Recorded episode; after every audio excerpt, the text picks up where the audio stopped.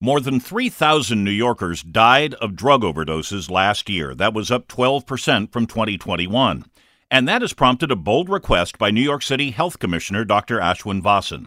He wants every New Yorker to carry the overdose reversing medication naloxone, also known as Narcan. I want every New Yorker to carry naloxone to learn the signs of an overdose and should they encounter an emergency to be able to administer naloxone and call 911.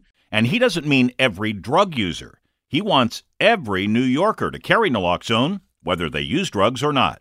It needs to be everywhere, anywhere, and all the time available because you never know when you might need to use it. Dr. Vasan says he hopes naloxone will become ubiquitous in New York. Everyone will have access to it.